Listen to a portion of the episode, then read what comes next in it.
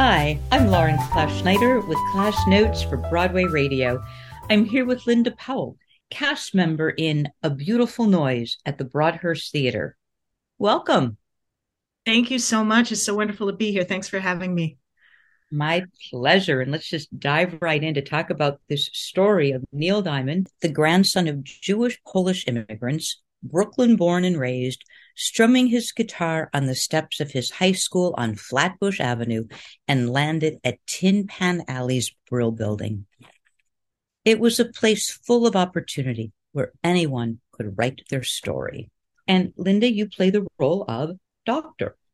I am. I'm the doctor. Our our story is kind of set around uh, some therapy sessions that Neil Diamond is going through later in his life or late in his life, and we kind of frame the story of his life as we as we go through some of the big hits and talk about some of the the challenges he had and the challenges he's overcome. And um, it makes a great ride for me because i get to i get to watch all the great work on stage every night.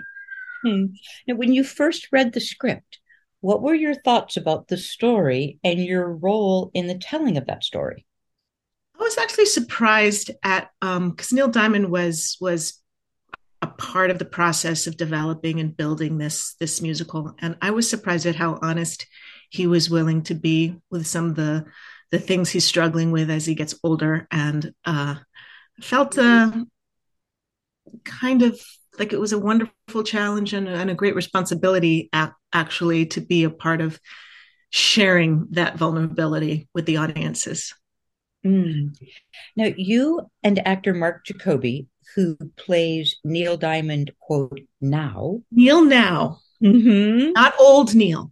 Right. I sometimes call him old Neil, but it's Neil now. Neil now. mm-hmm.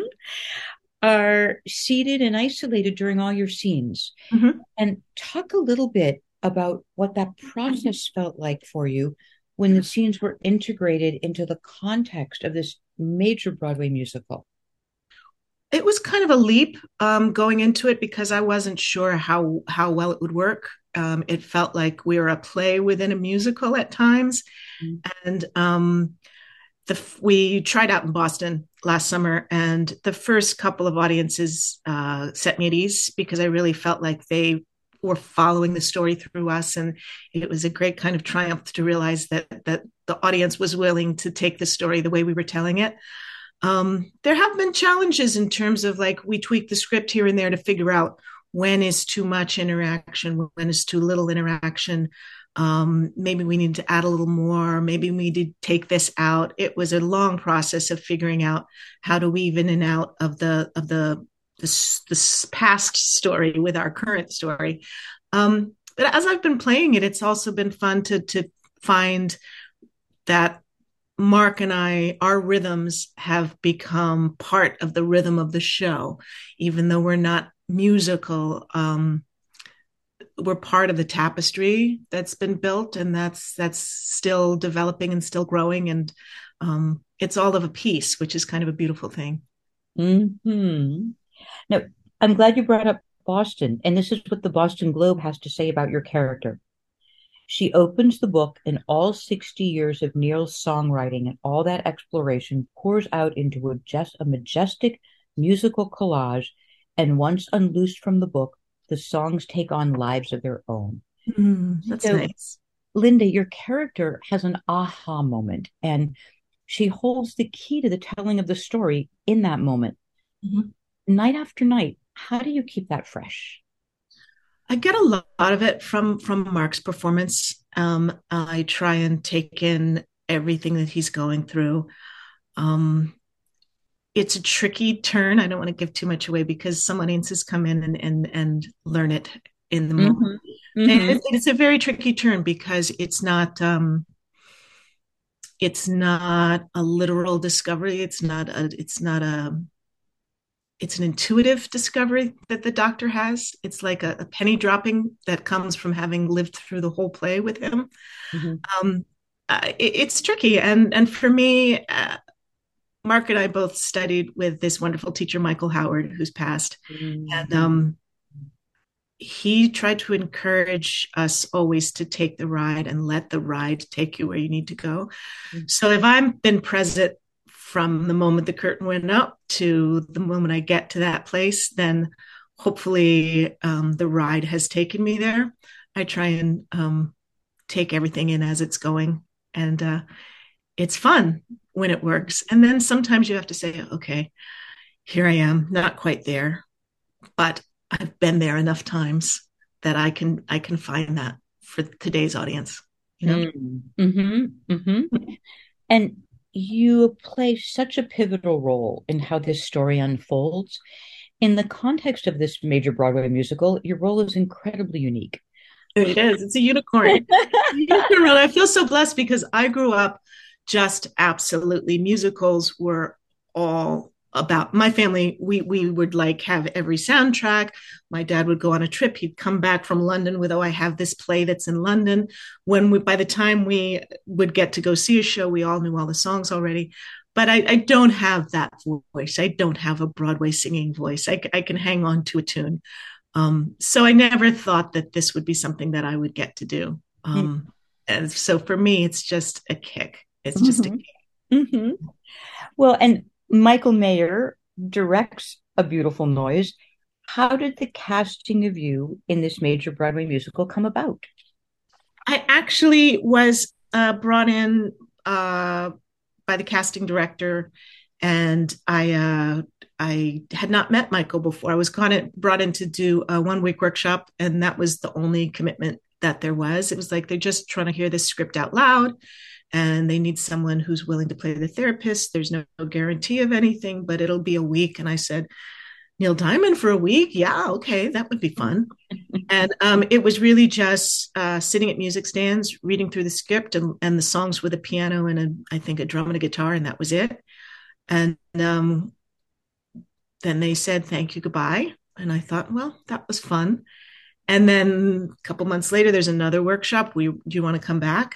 and each i think there were three workshops and each time there was no necessarily guarantee but as we were working we were building it together and so i started to feel she's mine she's mine um, mm-hmm. i'm building her and and uh, uh, my ideas my thoughts my rhythms are going into what they're building so i kind of felt um, ownership of it as we went along and and um, eventually that contract came.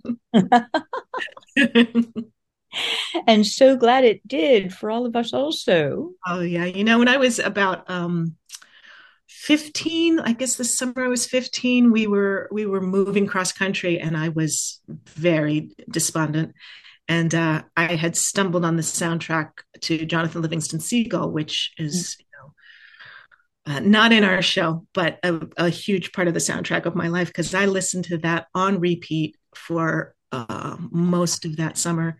Mm. And he was just exploring all these themes of, of being alone and loneliness and what it means to be alone and and um, how being alone can actually lead you to a deep understanding of yourself. You know, I, something that at 15 just kind of saved me to hear somebody singing about what I thought I was feeling or what I was feeling if I could tell that 15 year old girl that she now stands on stage eight shows a week and talks to Neil Diamond about his loneliness, uh, I don't think she'd believe me. You know, it's oh, really special. Extraordinary, especially on top of the fact that your folks took you to the theater and your folks are Alma and Colin Powell. You mm-hmm. grew up on a series of military bases, attending four different high schools. Talk more about how your childhood informs your work as an actor. I think moving around the way I did and living, um, we were always the only uh, Black family wherever we went, mostly in uh, because of my dad's rank and that time in uh, American history. Mm-hmm. And my parents were both the people who had left their families to go to bigger and better things. So my mother's family was in Birmingham, Alabama. My father's big Jamaican family were all in New York. And we were kind of an isolated unit. Um, so we were real um, chameleons. All my brother, my sister, and I, we we found ways to fit into any community we were thrown into. Um, flexibility and uh, we developed a good sense of oh, this is how you behave here, and this is how you behave over here. And in a way, it was a huge education and huge skills that you draw on as an actor, and um, the kind of curiosity about the world, and um, and uh, an understanding of the varied ways that different people can live. Um, that kind of came from growing up that way. Mm. Thank you for sharing the history and, and the insight. For the past 12 seasons, you're a performer and producer with the Willow Cabin Theater Company. Will you talk to us a little bit about that work? That goes back a ways. Um, they're no longer um, we're no longer active, but they kind of kept me alive uh, as an actor from the time I graduated from Circle and Square for a decade or so. Um, it was a group of Circle and Square theater students who started a company, and for little over a decade, we we hung the lights, we directed, we took the tickets, we picked the seasons, we fought with each other, we loved each other. Um, my first Broadway credit, actually, Wilder, Wilder, Wilder, was with that company. We were doing, we had done an off Broadway, a well received showcase, and then a well received off off Broadway, and then we scraped coins together and moved it off Broadway. Um, three Thornton Wilder plays and then circle in the square we had where we had all been students had an unexpected hole in their season and they moved us into their theater. That's my first broadway credit was with those people that i actually we we we raised each other in a way. We we theatrically raised each other. And they're all still my close friends even to this day. Um, they're mm-hmm. family. Mm-hmm.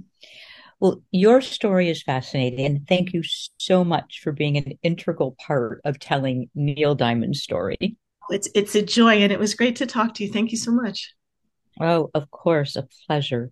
I'm Lauren Class Schneider with Linda Powell, cast member of A Beautiful Noise at the Broadhurst Theater. Thank you.